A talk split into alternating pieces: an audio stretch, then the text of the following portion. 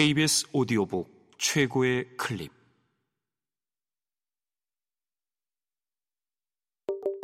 KBS 오디오북.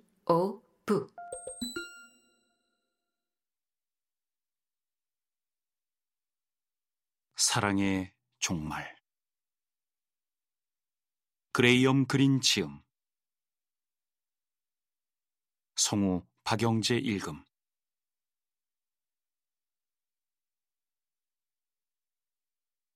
헨리의 윗도리 소매가 가스난로 앞에서 희미한 김을 피워 올리며 말라갔다.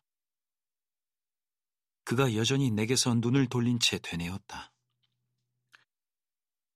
물론 자네는 날 바보라고 생각할 거야. 그때 내 안에 악마가 말했다. 아니야, 헨리. 난 자네 바보라고 생각지 않아. 그, 그렇다면 자넨 그런 일이 있을 수 있다고 생각한단 말인가? 물론 있을 수 있는 일이지. 세라도 사람이니까. 그가 화난 목소리로 말했다. 그런데도 나는 항상 자넨 세라 편이라고 생각해준 뭔가. 마치 그 편지를 쓴 사람이 나인 것 같은 어조였다.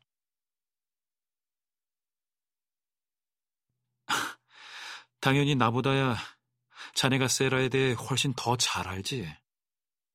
내가 말했다. 아유, 어, 떤 점에선 그, 그렇지. 그가 침울하게 말했다.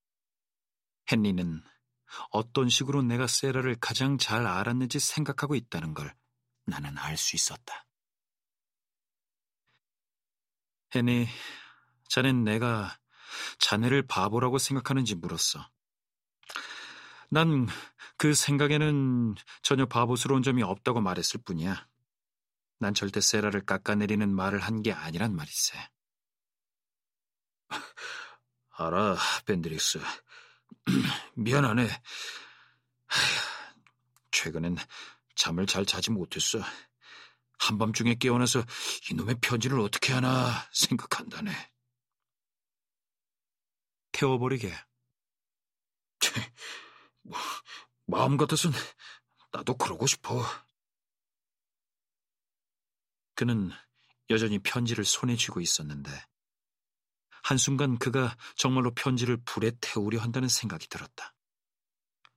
아, 아니면 세비지 씨를 만나보든지. 내가 말했다. 하지만 그 사람 앞에서 내가 세라의 남편이 아닌 척 할 수는 없어. 아, 생각해보게, 벤드릭스. 질투에 빠진 수많은 남편들이 앉았던 책상 앞 의자에 앉아 같은 이야기를 뇌까리는 모습을. 그곳엔 대기실이 있어서 서로 지나가면서 서로의 얼굴을 힐끔힐끔 쳐다보지 않을까? 이 얘기를 들으니 헨리를 상상력이 풍부한 사내로 인정해도 무방할 것 같았다. 신기하다는 생각이 들었다. 상상력만큼은 내가 그보다 우월하다는 생각이 흔들렸고, 그래서인지 그를 놀리고 싶은 오래된 욕망이 다시 내 안에서 눈을 떴다. 내가 말했다. 나를 보내는 건 어때, 했니? 어, 자네를? 순간 내가 너무 나간 게 아닌가 하는 생각이 들었다. 헨리가 의심하기 시작할지 모른다는 걱정이 들기도 했다.